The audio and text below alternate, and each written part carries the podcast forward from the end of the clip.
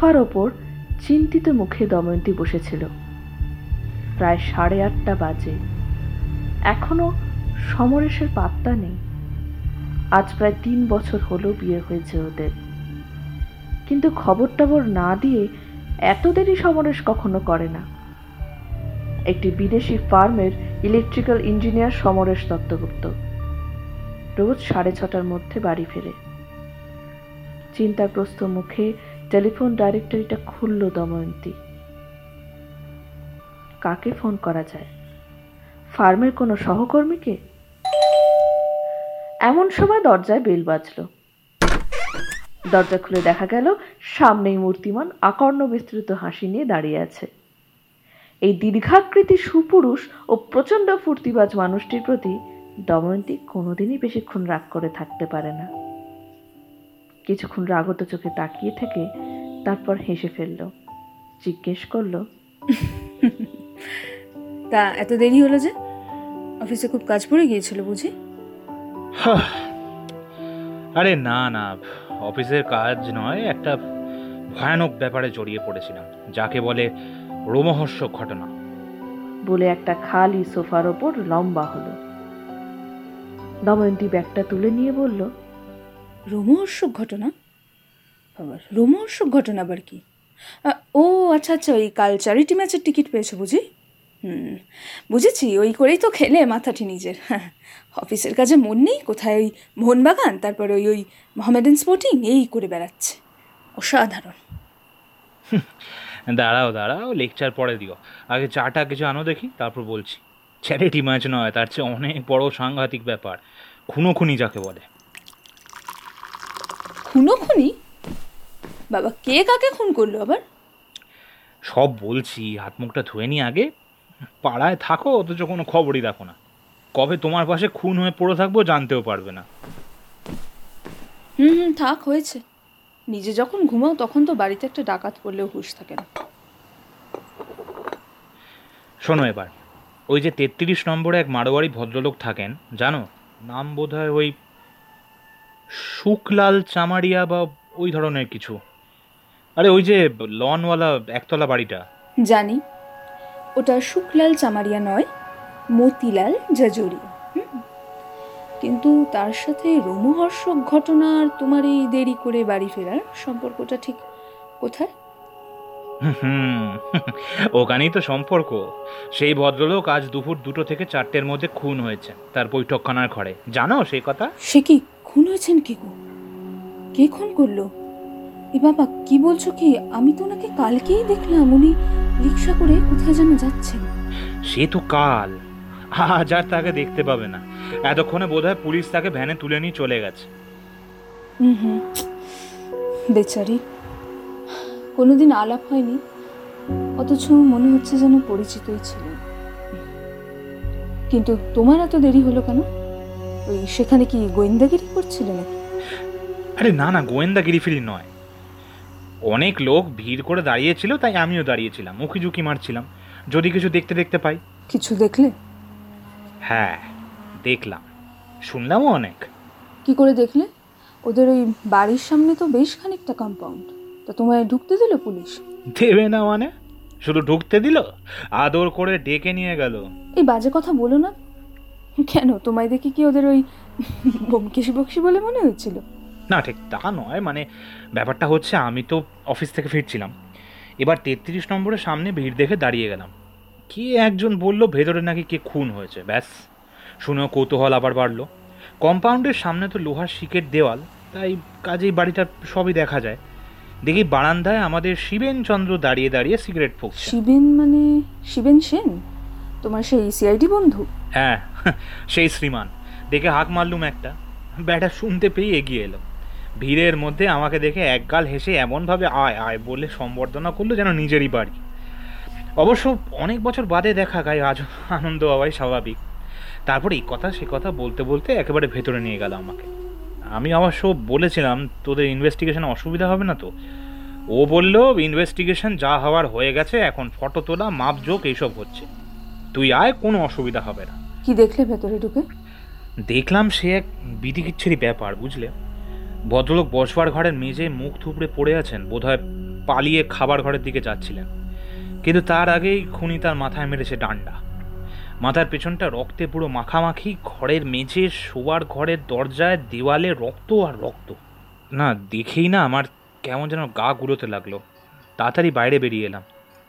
বাইরেও ওই একই বৃষ্টি দৃশ্য। ও বাড়ির দারোয়ান, সূর্যকান্ত সিং না কি যেন একটা নাম, সে বেটার ভয় একটা মাছি পর্যন্ত বাড়ির ত্রিসীমিনা ঘেঁচতে পারতো না। সে তার বিশাল কুম্ভকর্ণ মার্কা শরীর দুলিয়ে ভেউ ভেউ করে কাঁদছে। তার বন্দুকটা আবার পুলিশে নিয়ে গেছে। তবে তার কান্নাটা মনিবের শোকে না তার সর্বক্ষণের সঙ্গী বন্দুকটা শোকে ঠিক বুঝতে পারলাম না। আর মতিলাল বাবুর যে একটা ভাইপো থাকতো সে একটা নয় দুটো। তাদের একটা অজ্ঞান তার মাথায় সবাই জল টল দিচ্ছে আর অন্যটাকে পুলিশ অ্যারেস্ট করেছে। সে পাথরের মূর্তির মতো স্থির হয়ে বসে আছে। কিন্তু আমি তো জানতাম ওর একটাই ভাইপো সে একেবারে বখাটে। ওই রংচঙে জামা কাপড় পরে আর ওই মেয়ে দেখলেই শীষ দেয়। হেই তোমাকে দেখেও দিয়েছিল নাকি হ্যাঁ? কিন্তু অপদার্থ পুলিশ তো সে ব্যাটার ছেলেকে অ্যারেস্ট করেনি করেছে তার দাদাটাকে। দাদাটাকে কিন্তু কোনোদিন আমি দেখিনি। পাড়ায় ওরাই একমাত্র মারবাড়ি সুতরাং আমার নজরে পড়া উচিত ছিল। না পারাই স্বাভাবিক কারণ উনি আগে এখানে ছিলেন না। বোম্বে থেকে মাসখানেক হলো এসেছেন। এসেই পুরোকে খতম করেছেন। কিন্তু ওদের চাকরটা মানে রাজু সে কোথায় ছিল? রাজু নাকি কাল রাত্রে ছুটি নিয়ে দেশে গেছে। বলে গেছে এক মাস পরে ফিরবে। পুলিশ অবশ্য তারও খোঁজ করছে। তাদের সন্দেহ খুনের সঙ্গে সে প্রত্যক্ষভাবে জড়িত। না থাকলেও খুনের ষড়যন্ত্র সম্পর্কে তার অনেক কথা জানবার সম্ভাবনা আছে। যাক পুরো গল্পটা তো শোনো ভারী ইন্টারেস্টিং তা প্রায় দশ বছর আগে এক বর্ষণমুখর রহস্যময় নিশীথে এই কাহিনীর গোড়াপত্র। কেমন বেশ রোমহর্ষক রোমহর্ষক শোনাচ্ছে না? ইয়ার কি থামাবে? ভালো করে বলো। হ্যাঁ শোনো শোনো শোনো। দশ বছর আগে, অর্থাৎ যখন তুমি রীতিমতো ফ্রক পরে ঘুরে বেড়াও, তখন এই ভদ্রলোক তেত্রিশ নম্বরে বাড়িটি কিনে বসবাস শুরু করেন, এই এ পাড়াতে। ভদ্রলোক অবিবাহিত, না বিপত্নিক কেউ জানে না। তবে এসেছিলেন একা সঙ্গে একটি বছর চোদ্দোর ভাইপোকে নিয়ে। তার নিজের বয়স তখন প্রায় পঞ্চাশের কাছাকাছি। নাদুস নুদুস ভালো মানুষ গোছের চেহারা। নাকের নিচে একটা প্রজাপতি কোপ ছিল। তিনি কিসের ব্যবসা করতেন, কেউ তখন তা জানত না। কারণ অত্যন্ত অমিশুক ছিলেন। এই দশ বছরে পাড়ায় প্রায় কারোর সঙ্গেই কোনো বাক্যালাপ করেননি। ভোরবেলা বেরিয়ে যেতেন, সন্ধ্যের পরে ফিরতেন। বাড়িতে থাকতো তার ভাইপো, চাকর রাজু আর সেই ভীম ভবানী দারোয়ান। কালে ভদ্রে দু একজন লোক ছাড়া কেউ আসতো না তার বাড়িতে। রাজুই বাজার করতো, ঘরদোর পরিষ্কার করতো রান্না বান্না করতো সামনে লন নিরত, বাগানে জলও দিত। আর ওই মনিবের ভাতুষ পুত্রটিকে স্কুলে দিয়ে আসতো, নিয়েও আসতো। মোট কথা রাজুই ছিল বাড়ির সকল কাজের কাজই ভদ্রলোকের বোধহয় ফুলের শখ ছিল। কারণ সামনের লনের চারদিকে সুন্দর বাগান করা হয়েছিল তাতে নানা রকমের মৌসুমি ফুল লাগানো থাকতো। কিন্তু ভদ্রলোককে কোনো দিনও বাগান পরিচর্যায় দেখা যায়নি। যা করবার সেই রাজুই করত। সে প্রায় নানা রকমের ফুল লাগাতো আর ভারী যত্ন আত্মি করতো। হ্যাঁ আর সেই সব ফুলের নাম তুমি আজ পর্যন্ত শিখে উঠতে পারলে না। যাকে যাকে। তার সঙ্গে বর্তমান ঘটনার বিন্দুমাত্র যোগ নেই। আচ্ছা তারপর শোনোই তো ওহো খালি যাই হোক শোনো। গত দশ বছর যাবৎ ওই পরিবারটি প্রায় একই রকমভাবে জীবনযাপন করে আসছিল। পাড়ায় কারোর সঙ্গে যোগাযোগ তো ছিলই না এমনকি ওই শ্যামলাল বাবুর সঙ্গে শ্যামলাল? শ্যামলাল আবার কি? আহা ওই যে ওই যে ভদ্রলোক খুন হলেন। হে ভগবান তিনি তো মতিলাল। হ্যাঁ ওই হলো শ্যামলাল মতিলাল। যাকে শোনো। সেই মতিলাল বাবুর সঙ্গে তার পরিবারের বাকি লোকজনেরও যে বিশেষ যোগাযোগ ছিল তা মনে হয় না। তবে তার চাকর, দারোয়ান এবং ভাইপোটি যে তাকে দুর্দান্ত ভয় বা ভক্তি করতো, সে বিষয়ে সন্দেহ নেই। মোট কথা, তারা এতদিন প্রায় নিঃশব্দে ওই তেত্রিশ নম্বরে জীবন কাটিয়েছেন। ভাইপোটি বকে গিয়েছিল ঠিকই, কিন্তু বাড়িতে কোনোদিনও উচ্চবাচ্য করতো না সে। ব্যাস। এতদিন এইভাবেই চলছিল, তারপর হঠাৎ মাসখানেক আগে বোম্বে থেকে দু নম্বর ভাইপো খুড়োর ব্যবসায় যোগ দিতে ধূমকেতুর মতো এসে উপস্থিত হলো। আর ধূমকেতু উঠলে যে কি হয়, তা তো জানোই।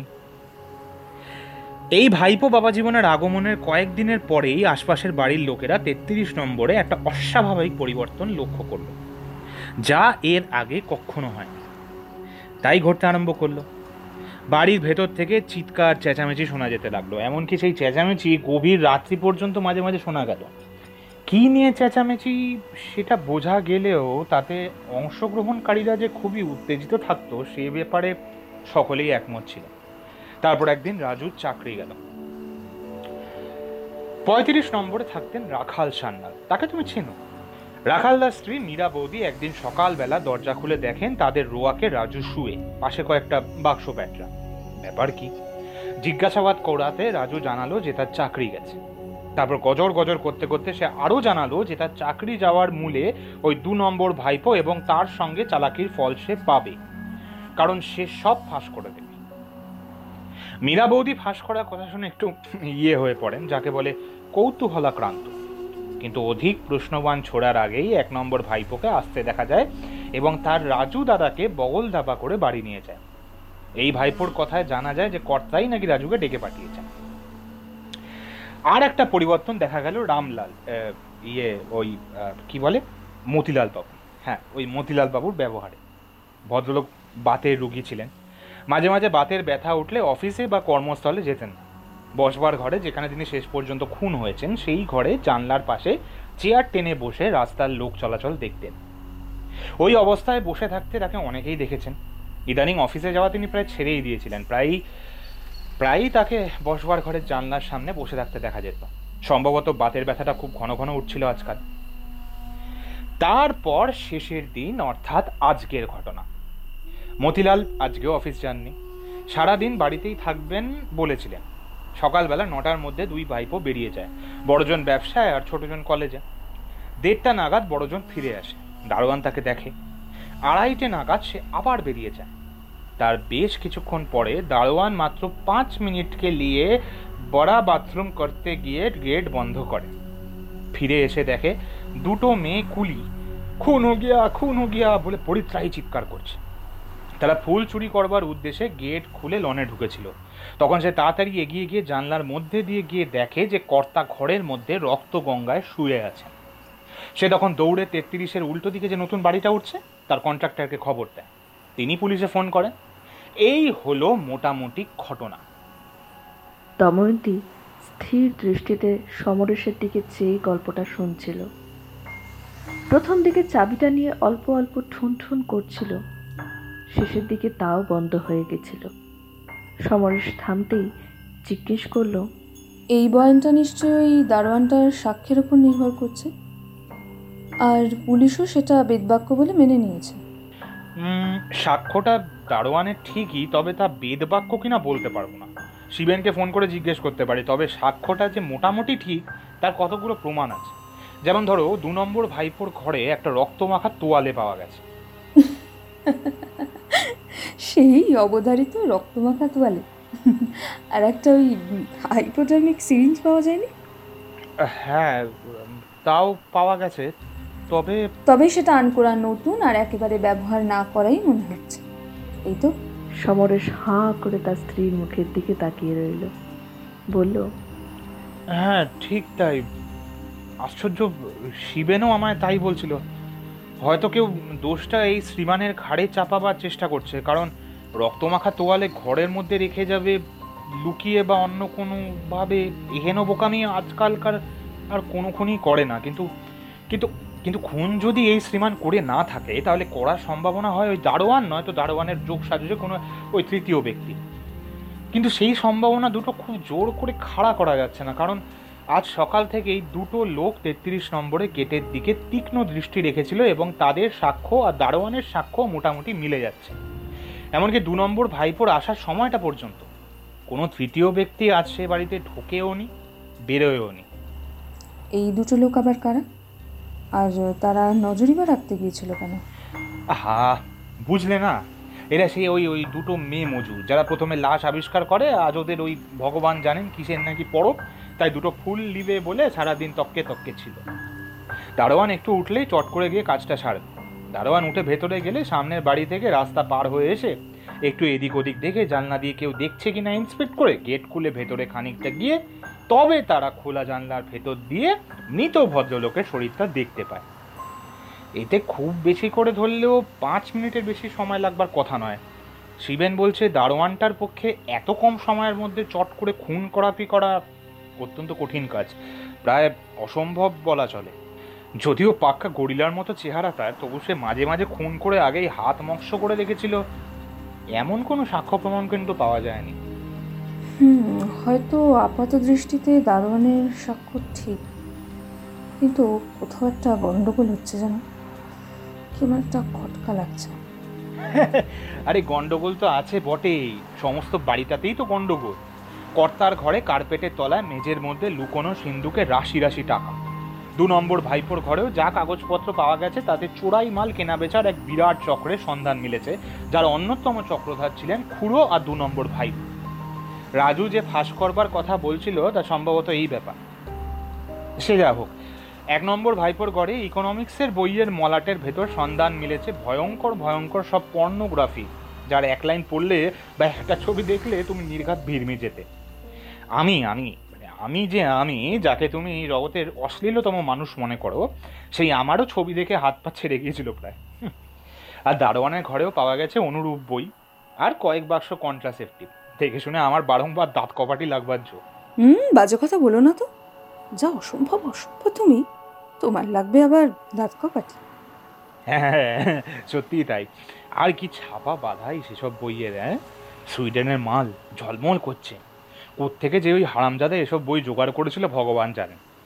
যাই হোক, দারোয়ানকে যদি তুমি খুনি হিসেবে বাদ দাও, তৃতীয় ব্যক্তিও যদি কেউ না থাকে, তাহলে সমস্ত সন্দেহ স্বাভাবিকভাবেই গিয়ে ওই ধূমকেতু বাবা জীবনের ওপরেই পড়ে, যাকে বলে বাই মেথড অফ এলিমিনেশন তাছাড়া তৃতীয় ব্যক্তি ঢুকবেই বা থেকে জানলার সামনে তো সর্বক্ষণই মতিলাল সমাসীন।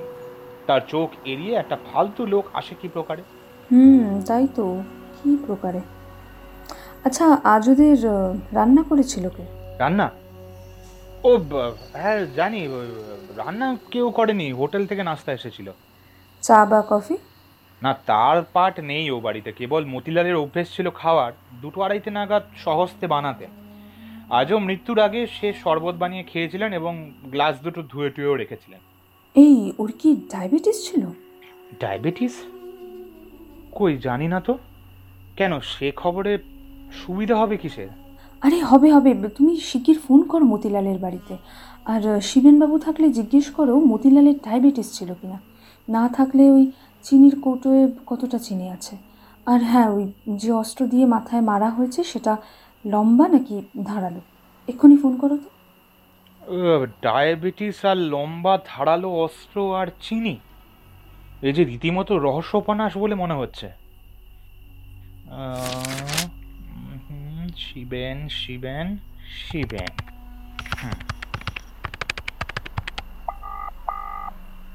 হ্যালো? হ্যাঁ কে? শিবেন? আরে, আমি আমি হ্যাঁ। শোন, আমার বউ এই মতিলাল হত্যাকাণ্ডের ব্যাপারে কয়েকটা কথা জানতে চায়। কেন? ওই রহস্য উদ্ঘাটন করার জন্য আবার কি? অলরেডি বেশ খানিকটা করেও ফেলেছে। এই যেমন ধরে ফেলেছে যে রামেশ্বরের ঘরে হাইপোডার্মিক সিরিঞ্জ পাওয়া গেছে। সেটা আবার আনকোড়া নতুন তাও ধরে ফেলেছে। প্রায় হোমিওপ্যাথিক ডাক্তারের মতো। হ্যাঁ হ্যাঁ। হ্যাঁ বউয়ের বুদ্ধি থাকবে না মানে? বুদ্ধি না থাকলে চার বছর প্রেম করে বিয়ে করি? ও হ্যাঁ প্রশ্নগুলো হ্যাঁ হ্যাঁ হ্যাঁ। আচ্ছা শোন। এক নম্বর, মতিলালের ডায়াবেটিস ছিল কি না দু নম্বর, যদি না থাকে, তাহলে চিনির কৌটোয় কতটা চিনি আছে? হ্যাঁ আর তিন নম্বর, যে অস্ত্র দিয়ে মাথায় মেরেছে সেটা লম্বা মতন এবং ধারালো কিনা। ব্যাস। আচ্ছা। আচ্ছা আমি ধরছি। হ্যাঁ ঠিক আছে, বল। হ্যাঁ। ছিল না? চিনিও নেই? আচ্ছা আচ্ছা বলছি। হ্যাঁ। এই শুনছো? শিবেন বলছে, চিনির কৌটো খালি, আর যদিও অটপসি না করলে ভালো বোঝা যাবে না, তবু ডাক্তারবাবুর মতে অস্ত্রটা তোমার বর্ণনা মতোই। এখন? শিবেনবাবুকে বলো তো ওই খাওয়ার ঘরের জানলাগুলোর বাইরের যে জমিটা সেটা একবার খুঁজে দেখতে। হয়তো একটু চিনি পাওয়া গেলেও পাওয়া যেতে পারে। তবে খুব সম্ভব পাবেন না মনে হচ্ছে কারণ ওই জানলার বাইরের দিক থেকে আবার একটা ড্রেন গেছে। আর অস্ত্রটা? সেটা ঘরের মধ্যেই আছে। খুঁজে দেখতে বলো। খাওয়া দাওয়ার পর সমরেশ একটা সিগারেট ধরিয়ে বলল ধুস রহস্যটা যে রহস্যই রয়ে গেল। ডায়াবেটিসে মরলো নাকি মতিলাল চন্দ্র? আর অস্ত্রটা ঘরের মধ্যেই আছে। কেউ দেখতে পেল না তুমি এখানে বসে বসে দেখতে পেয়ে গেলে। আরে পাবো না কেন? তুমিই তো বললে যে বসবার ঘরের সব জানলাগুলো খোলা ছিল। সমরেশ ঠোঁট থেকে সিগারেট নামিয়ে কটমট করে তাকালো। আমার সঙ্গে হেয়ালি হ্যাঁ? জানলা খোলা তেত্রিশ নম্বরে আর পঁচাত্তর নম্বর অর্কিড রোডে বসে উনি ঘরের মধ্যে অস্ত্র দেখলেন। চালাকি পায়া হ্যাঁ এমন সময় সিঁড়িতে দুম দুম করে পদশব্দ শোনা গেল। শিবেনবাবু আসছেন। যাও দরজাটা খোলো গিয়ে। এক্ষুনি সব সমাধান হয়ে যাবে। পুলিশ হলেই কি এমন বিটকেল জুতোর আওয়াজ করতে হয়? উফ আয় আয় বস। এত রাতে বিরক্ত করলাম বোধ কিন্তু যাক তো বউকে ডাকতো? শুয়ে পড়েছেন নাকি? আরে না না শুইনি। মোটে তো রাত এগারোটা। তা আপনার সাথে কিন্তু বহুদিন বাদে দেখা। আছেন কেমন? আর রমলা সে কেমন আছে? ভালোই আছে। আমি কিন্তু টেলিফোনে সমরেশের কথাবার্তা শুনে ভারী আশ্চর্য হয়েছি। তাই চলে এলাম আর কি একটু আপনার সঙ্গে পরামর্শ করতে। সমরেশ আপনাকে কি বলেছে জানি না কিন্তু আপনি কি বুঝেছেন বলুন তো? আমি বোধহয় পুরো ব্যাপারটাই বুঝে গেছি। যদিও সেটা সম্পূর্ণ আমার ধারণা। তা যাক চিনি পেয়েছেন? কিছু ছিল সেই চিনিতে? হ্যাঁ পাওয়া গেছে। জানলার নিচে ক্রোটনের পাতার ফাঁকে খানিকটা। বাকিটা ভেসে গেছে প্রেমে। আচ্ছা আপনার কি বিশ্বাস এই চিনিতে বিষ পাওয়া যাবে? আর যদিই বা পাওয়া যায় তাহলে তাহলেই বা প্রমাণ হবে কি? খুনি আগে বিষ দিয়েছে পরে মাথায় ডান্ডা বেড়েছে এছাড়া অন্য কিছু? আগে বসুন দেখি তারপর বলছি। প্রমাণ তো হবে। প্রমাণ হবে সন্দেহাতীতভাবে যে রামেশ্বর খুন করেন। করেছে অন্য কেউ। গোড়া এটাই আমার সন্দেহ হচ্ছিল। তো কীভাবে প্রমাণ হবে? হুম বলছি। প্রথমতই রামেশ্বরের ঘরের ওই তোয়ালেটা ওটাই স্পষ্টতই নির্দেশ করছে যে তাকে কেউ ফাঁসাবার চেষ্টা করছে।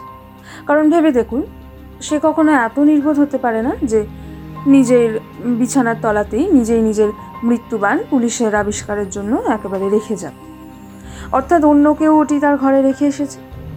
সেই হত্যাকারী স্বয়ং হতে পারে অথবা তার কোনো সাগরিক। দ্বিতীয়ত বিষ দেওয়া হোক বা না হোক এই মাথায় ডান্ডা মারাটাই একটা অসম্ভব ব্যাপার। হুম অসম্ভব তার কারণ আছে। সমরেশের বর্ণনা অনুযায়ী মতিলালের বসবার ঘরের জানলা সব খোলা।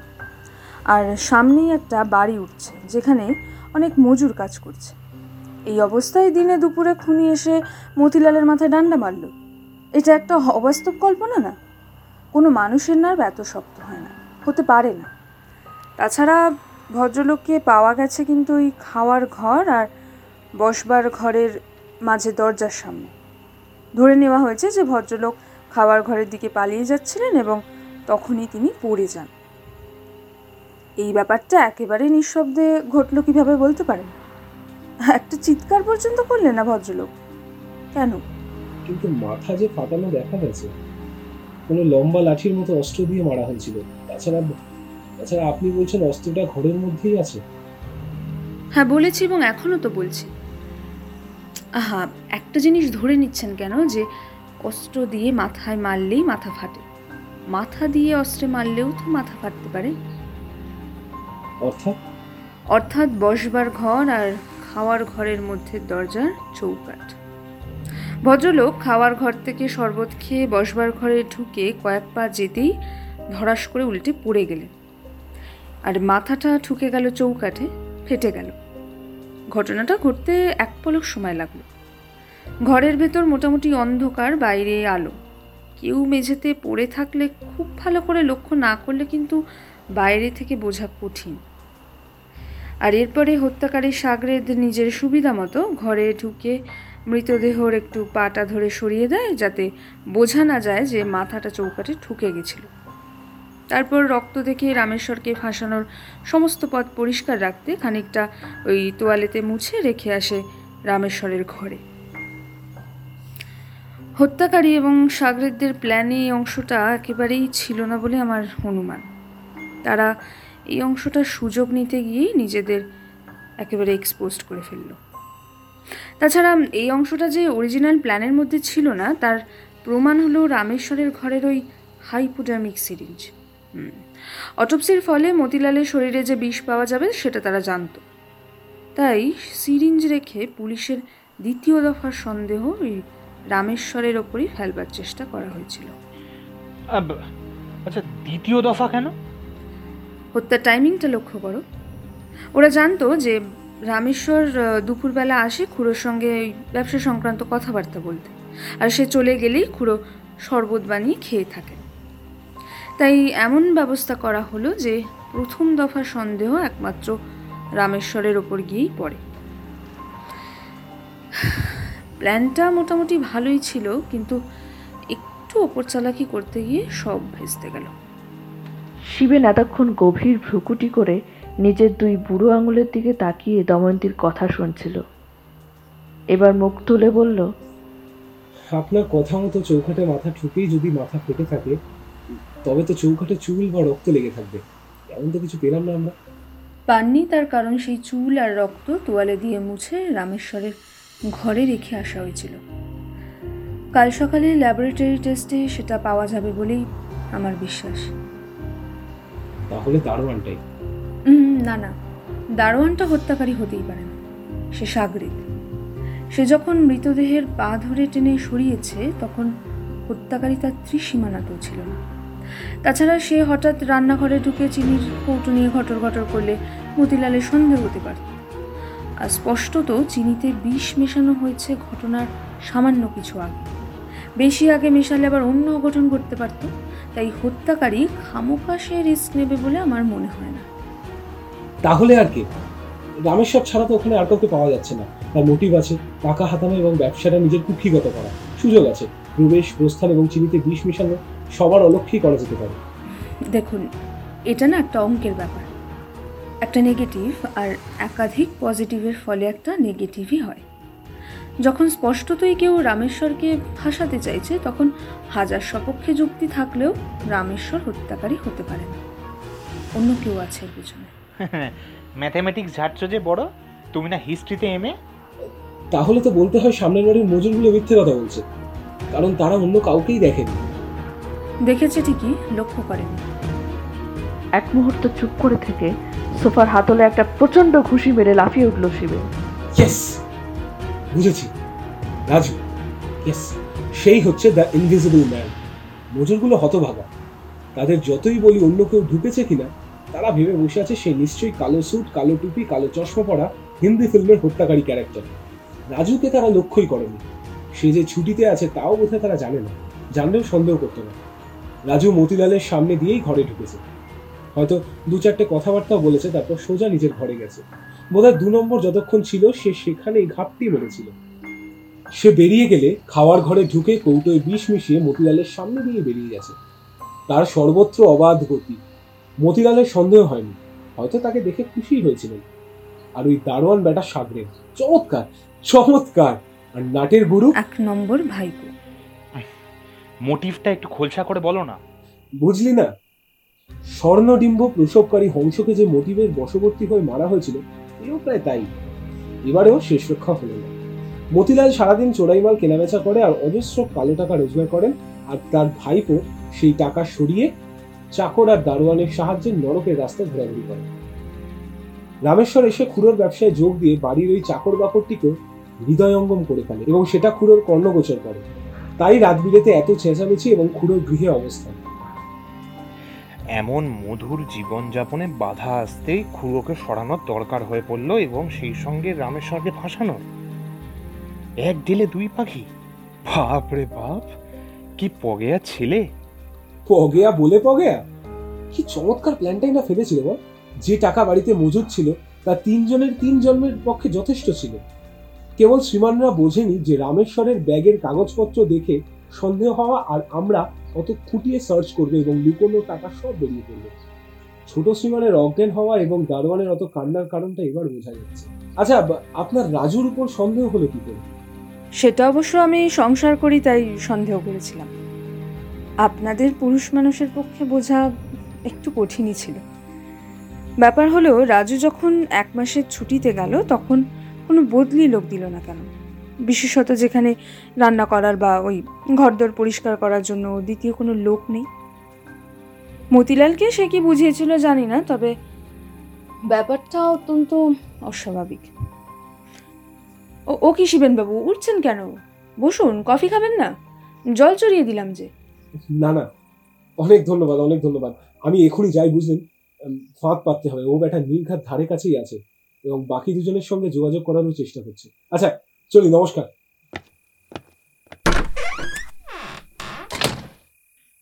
ইস কি কুক্ষণেই ওই হতচ্ছাড়া ভাইপো তোমার পেছনে সিটি মেরেছিল গো? এই যাও তো অসভ্যতামি করো না।